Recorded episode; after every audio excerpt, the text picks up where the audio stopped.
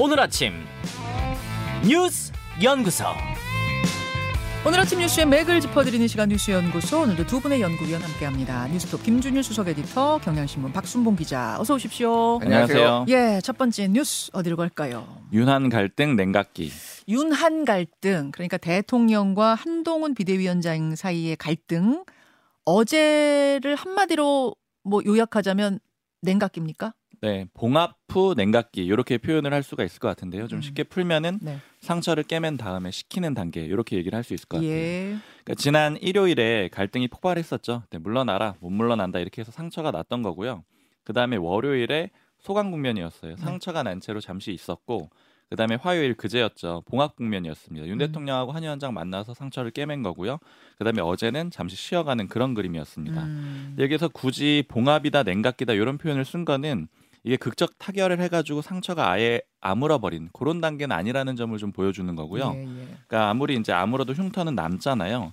이게 왜, 왜 봉합이고 냉각기냐라고 보면은 문제가 됐던 요소 중에 근본적인 게 해결된 게 없기 때문입니다. 어떤 거죠? 예를 들면 크게 보면 두 가지인데 용산이나 혹은 친윤 의원들이 문제 삼고 있는 건 두 가지잖아요. 한 가지는 김건희 여사 사- 명품백 사과 문제 이거 사과할 수가 없다. 이게 그렇죠. 가장 본질적인 문제고요. 네. 그다음에 두 번째는 이 사과를 공개적으로 요- 요구를 했던 김경률 비대위원의 거치 이 두 가지라고 볼 수가 있거든요. 예.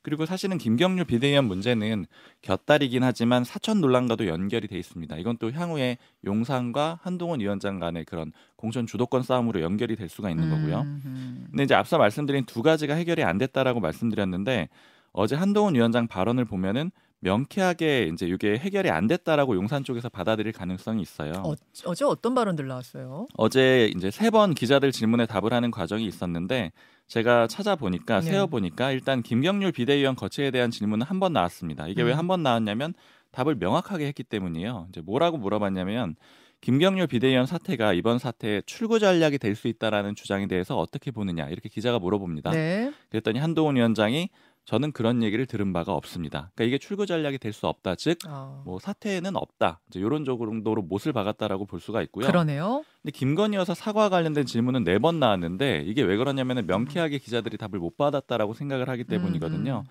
매번 이제 한동훈 위원장이 이렇게 답을 합니다. 제 생각은 이미 충분히 말씀드렸습니다. 음. 이제 구체적인 언급이 없어요. 그러니까 결국 이제 이런 얘기들은 아주 근본적으로 용산이 원하는 만큼 한동훈 위원장이 답을 줬다라고 보긴 좀 어려운 거고요. 음.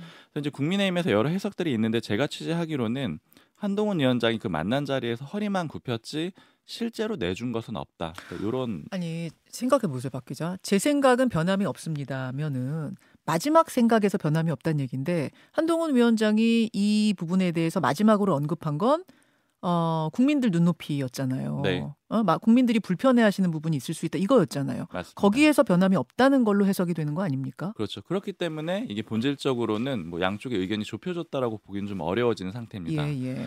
그리고 이런 상황에서 윤석열 대통령이 이제 KBS하고 신년 대담을 하는 걸 유력하게 검토를 하고 있다 이런 보도들이 쭉 나오고 있는데 그렇더라고요. 그건 어떻게 확인이 되는 겁니까? 아니면 뭡니까? 예, 저도 물어봤는데 유력하게 검토를 한 건 맞다 그래요. 근데 어. 이제 검토라는 표현들이 언론사 보도를 보면 다 들어가 있는 게 이제 제가 들은 표현도 아직 좀 열려 있는 상태라 그래요. 그러니까 유력하게 검토했던 것도 맞고 음. 뭐한 번은 또 원점 재검토하기도 하고 이렇게 좀 고민이 많은 상태이기 때문에 최종 확정은 아니다. 확정은 아닙니다. 근데 뭐 고민되는 지점들이 좀 있는 것 같아요. 뭐 예를 들어서 작년에는 조선일보랑 했는데 뭐 다른 언론사들이 성토를 하기도 했고 아, 왜 거기랑만 하느냐? 네, 음. 그리고 이게 이제 기자회견이 아니고 대담 방식이니까 음. 언론 인터뷰로 보시게 될 텐데 이 방식으로 김건희 여사 문제를 설명하는 게 과연 이제 효과가 있을 것이냐 요 음. 문제가 한 가지가 있고 국민들이 납득하겠냐 뭐 이런 거예요. 맞습니다. 그리고 뭐 또 하나는 통상적으로 좀 언론 보도를 활용하는 방식을 봤을 때는 이게 여론을 체크해 보는 게 아닌가 이제 이런 걸로도 좀 추정은 됩니다. 음, 아 일단은 뭐 보도가 좀 나오고 나면은 또 여론이 네. 움직이니까. 유력 검토한다라고 했을 때뭐 이게 아. 좋다 안 좋다 이런 여론이 좀 나올 수가 있으니까. 오늘 아예 일면으로 이 KBS와 신년 대담한다 대통령이 이걸 쓴 언론도 있지만 확정은 아니다. 네, 유력 검토로 대부분 유력 썼습니다. 검토 이 정도 보면 된다. 자 어제 분위기들 정리해 주셨는데 김준일 에디터는 어디에 주목하셨어요? 일단 뭐 KBS랑 한 거는 예전에 문재인 정부 때 문재인 대통령이 2년 차 된 다음에 KBS랑 대담했었거든요. 했었어요. 그때 뭐 이제 진행자가 뭐 공격적으로 했네 안 해. 음. 그러면서 뭐 지지자들이 뭐뭐 분노도 하고 뭐 하고 난리도 쳤는데 어쨌든 그거를 좀 본 것 같아요. 그러니까 그런 음. 식의 이제 전례들이 있기 때문에 그리고 지금 기자회견하면은 그 질문들이 이제 컨트롤이 좀 어렵잖아요. 너무 많은 기자들이 네. 막 질문을 하려고 했고 그거를 어느 정도는 주의를 하더라도 음. 난감한 상황이 오니까 오히려 지금 KBS의 상황이나 이런 거 봤을 때 정교하게 조금 이 음흠. 질문들이나 이런 거를 서로 조율할 수 있, 지 않겠나 이런 것들이 저- 좀 정무적인 것들이 조금 어, 고려가 됐을 텐데 예. 문제는 그러니까 얘기했듯이 그러면 이거 해서 대통령 입장 밝히면 이게 해소가 되느냐 음. 오히려 더 커지는 거 아니야 뭐 이런 고민들도 있다라는 거예요. 아, 그래서 뭉개고 가자 뭐 이런 얘기도 있고 아니다 이거 어떻게 해야 된다라 이런 뭐 이제 얘기들이 있는 것 같은데 진행 중이군요. 예. 자, 이제 요 요거를 좀미그 한동훈 비대위원장과 김경률 어, 비대위원회 거취와 관련해서는 지금 미묘하게 변하고 있는 요 지금 전체 기류를 봐야 될 것 같아요. 무슨 얘기냐면은 예. 자, 지금까지 대통령 윤석열 대통령의 압박에 버틴 사람이 없었는데 어찌 됐든 결과적으로 한동훈이 처음 버틴 걸로 딱 이렇게 결과가 나왔어요. 맞아요. 그러니까 어 이게 이게 되네? 약간 여권에서는 약간 이런 분위기예요. 아, 아, 이게 돼. 어 이게 되네. 버틸 수가 있구나 어, 이렇게. 어. 그래서 김건희 여사와 관련된 것들은 다 이제 대부분의 사람들이 소위 말하는 완전 찐윤, 뭐 이철규 뭐 이런 몇 명을 빼놓고는 뭐 장해찬 뭐 이런 사람들 빼놓고는 거의 이제 사과해야 된다. 예를 들면은 원희룡 음, 자- 전 장관 같은 경우에도 중앙일보랑 인터뷰해가지고 이거 사과해야 된다라고 얘기를 했어요. 구- 그러니까 정확하게는 국민이 납득할 수 있게 풀긴 풀어야. 이게 이제 풀어야. 예, 음. 이게 한동훈 비대위원장과 거의 스탠스가 똑같은 그러네요. 거거든요. 나머지 그- 그 주요 의원들이나 이런 분들도 대부분 약간 비슷하게 흘러가고 있다라는 거고 음. 그 지금 어쨌든 그 김경률의 이 거취 문제가 굉장히 중요한 바로미터가 되겠어요. 왜냐하면 김경률이 사퇴를 해버리면 역시 김건희는 성역이야 말을 할 수가 없는 사람이 되는 거고 아하. 그래서 버티면 이거는 이제 이대로 이 모드대로 간다라는 거예요. 어. 그러니까 지금 굉장히 많은 언론들이 특히 보수 언론들이 김경률 지원 사격에 나섰습니다. 아 버텨야 한다. 예, 예, 예. 이게 제가 제목을 말씀드릴게요. 음. 조선일보의 김찬 김창균 논설 주간 칼럼인데 네. 양지 찾는 친윤이 대선 공신 김경률을 쳐내겠다니 제목이 이거예요. 음. 그래서 대선 공신이라는 겁니다. 예를 들면은 이제 대장동 문제 이런 거 네, 해가지고 네, 네. 그래가지고 김경률 계속 가야 된다라는 거고 아내리 중앙일보 논설위원회 아내리의 시선 친윤 개딸 행태를 답습해서야 그래가지고 이게 무슨 오. 얘기냐면은 쉽게 얘기하면 이철규, 이용, 장해찬 이름 실명까지 막았어요. 그래요? 예, 그러면서 이 사람들이 친윤인데 지금 김경률 쳐내겠다라고 막 이러고 있는 데 이게 개딸하고 똑같아. 어. 이게 무리지어서 지금 다니면서 패고 있다 이런 얘기하고 뭐 예를 들면은 뭐 국제신문의 임은정 정치부장이 쓴 거는 김 여사 리스크 해법 요구가 사퇴할 일인가 데스크 시각으로 이렇게 해서 어허. 전체적으로 보면은 하여간 지금 김경률을 지켜야 된다 버텨야 된다. 그러니까 이른바 넓게 예. 보수 언론이다 보수지다라고 평가를 받아왔던 이 언론들에서 그런 사설들 그런 논설들이 나오고 있다. 음. 이것은 결국은 총선 승리를 위해서는 그 방향이 맞다라고 그분들은 판단을 한다는 사실 얘기군요. 이 보수 언론에서는 꽤 오래 전부터 그 얘기를 해왔는데 그게 이제 안 먹히는데 지금은 이제 어느 정도 한동훈이 좀 버텨주니까 굉장히 힘을 받고 음. 아. 어, 의원들도 움직이고 약간 이런 분위기로 좀 보시면 될 것 같아요. 네. 그렇군요. 그런 분위기. 그리고 또 하나 김경률 비대위원이 지금 언론 인터뷰를 다 사절하고 있는데 네. 그 이유에 대해서 지금은 좀 확전을 자제할 때고 그리고 용산에서 어떻게 하는지 지켜보고 내가 판단하겠다라고 얘기를 했다라는 거예요 언론들한테. 음. 그러면 네. 정리를 하자면 두 분의 말씀을 정리하자면 첫 번째 바로미터는 김경률 비대위원의 거취가 되는 거고 두 번째 바로미터는 대통령이 뭐 기자회견이든 신년 대담이든 뭔가 입장을 밝히느냐 안 밝히느냐 요거 정도를 보면 되겠네요. 맞아요. 그리고 예. 제가 하나 보태고 싶은 거 어제 이제 김웅 의원 인터뷰 하셨잖아요. 예. 거기서 보면 이제 병력이 없어서 못했다 이런 표현 쓰셨던데. 실탄 예. 대통령은 실탄이 부족했다. 예. 제가 이제 취재했을 때는 이제 비슷한 얘기인데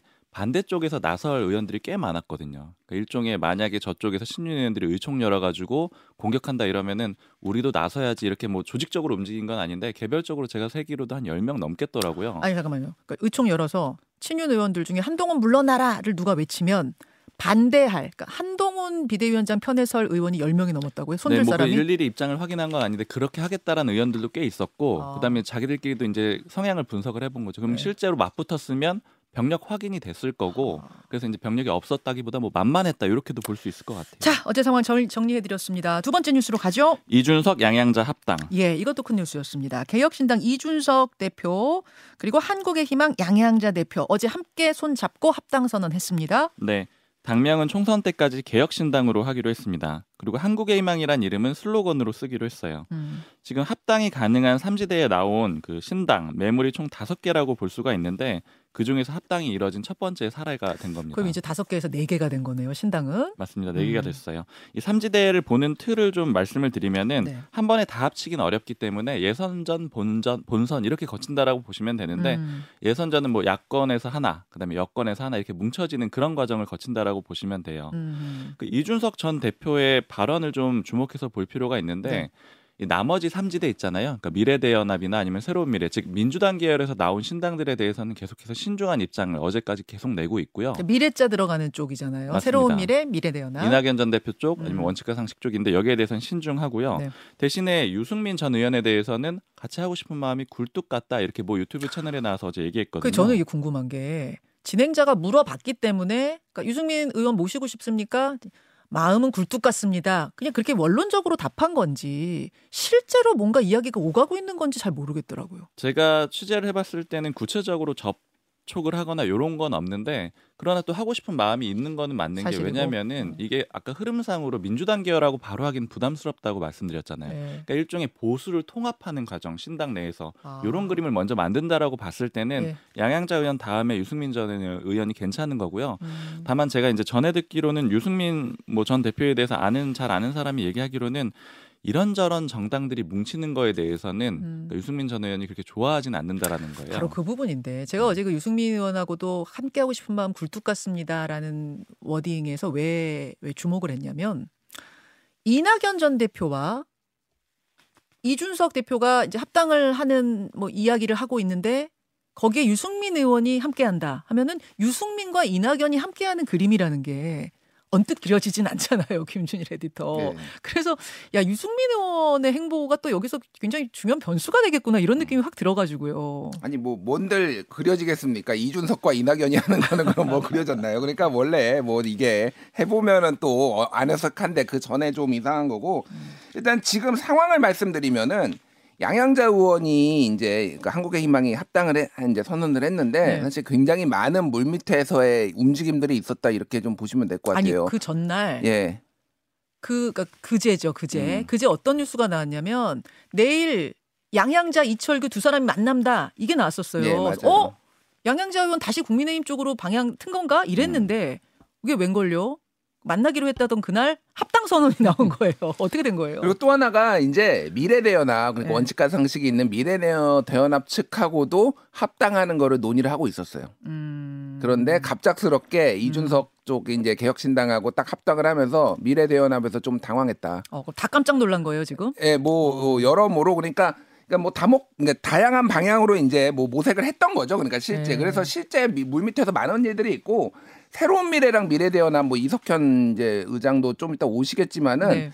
어, 그러니까 그런 얘기들이 많이 오가는데, 그러니까 지지자들 사이에서는 아니 우리가 왜 지금 따로 하고 있어? 뭐 이런 이런 거라는 거예요. 그러니까 아 어차피 민주당에서 나온 이제 뿌리를 둔 세력들인데 왜 따라고 따로 하고 있어 이렇게? 당원들 또 모집하고 있는데 이게 겹치는 부분이 많은 거예요. 그러니까 아. 왜 지금 우리는 이러고 있지? 이렇게 하시는 분들도 있는데 네, 네. 상당히 또 뭐 싫어하는 분도 있어. 요 이게 복잡한데 예를 들면은 그 원칙과 상식 중에서 이낙연 대표를 제일 싫어하는 사람이 좀 많이 알려진 건데 이원우 의원이에요. 이원우 의원은 굉장히 조금 거리를 많이 둡니다. 아 이렇게 막 이렇게 실명 토크해도 되는 거예요? 아니 뭐 이미 어느 정도 알려진 상황이니까. 기자들 사이에서는 알고 있는 아니, 성향이다. 그럼요. 예, 그거에 대해서 그러니까 싫어한다는 표현은 좀 그렇고 SK계와 합치는 NI계 거를 싫어한다. 쉽게 얘기를 아, 하면은 합치는 걸 싫어한다. 예, 예, 합치는 음, 거 음. 싫어하고 네, 네. 인간적으로도 약간 정세균계여서 이제 네. 교류도 없고 뭐 이런 것도 있습니다. 음, 그게 음. 그래서 그 내부에서도 지금 있는데 전체적인 방향은 어쨌든 두 개의 텐트로 가는 걸로 지금 그래서 최종적으로는 합당을 하는 그러니까, 저- 그러니까 이낙연 이제 뭐이 원칙과 상식이 하나가 되고 이준석 쪽이 하나가 돼서 따로따로 현재는 각계약진하는 모습으로 가는 게 맞는 것 같아. 지금 모습은 그게 맞는 것 같고 자 예. 여기까지만 해도 될 것 같은 게 뭐냐면 음. 어 어디죠? 새로운 미래의 이석현 정책위원 저희 정책위원장이 아니죠 창당 준비위원장이 지금 기다리고 계시거든요. 직접 들을게요. 제가 직접 들을게요. 요거 하나 짧게 말씀드리면은 이거와 관련해서 는 선거제도가 급격하게 지금 어 지금 네. 권역별 병립형으로 지금 간다라는 거 얘기가 나오는데 네. 정의당에서는 어저께 한시적으로 캡을 씌워라 김준우 비대위원장이 얘기를 해서 연동형 유지하고 있고 음. 그러니까 신당들 견제하겠다 제3지대 견제하겠다라는 게 공통의 이해관계가 국힘하고 민주당하고 맞아 떨어진다라는 음. 거에서 병립형으로 회귀하고 그래서 제3당에서 이제 양당 심판론이 좀 더 힘을 받을지 아. 어떻게 될지도 이거 좀 봐야 될 것 같아요. 요거는 민주당 박지원 의원 또 음. 2부에 나오니까 그쪽에 질문하겠습니다. 두 분 수고하셨습니다. 감사합니다. 김현정의 뉴스쇼는 시청자 여러분의 참여를 기다립니다. 구독과 좋아요, 댓글 잊지 않으셨죠? 알림 설정을 해두시면 평일 아침 7시 20분 실시간 라이브도 참여하실 수 있습니다.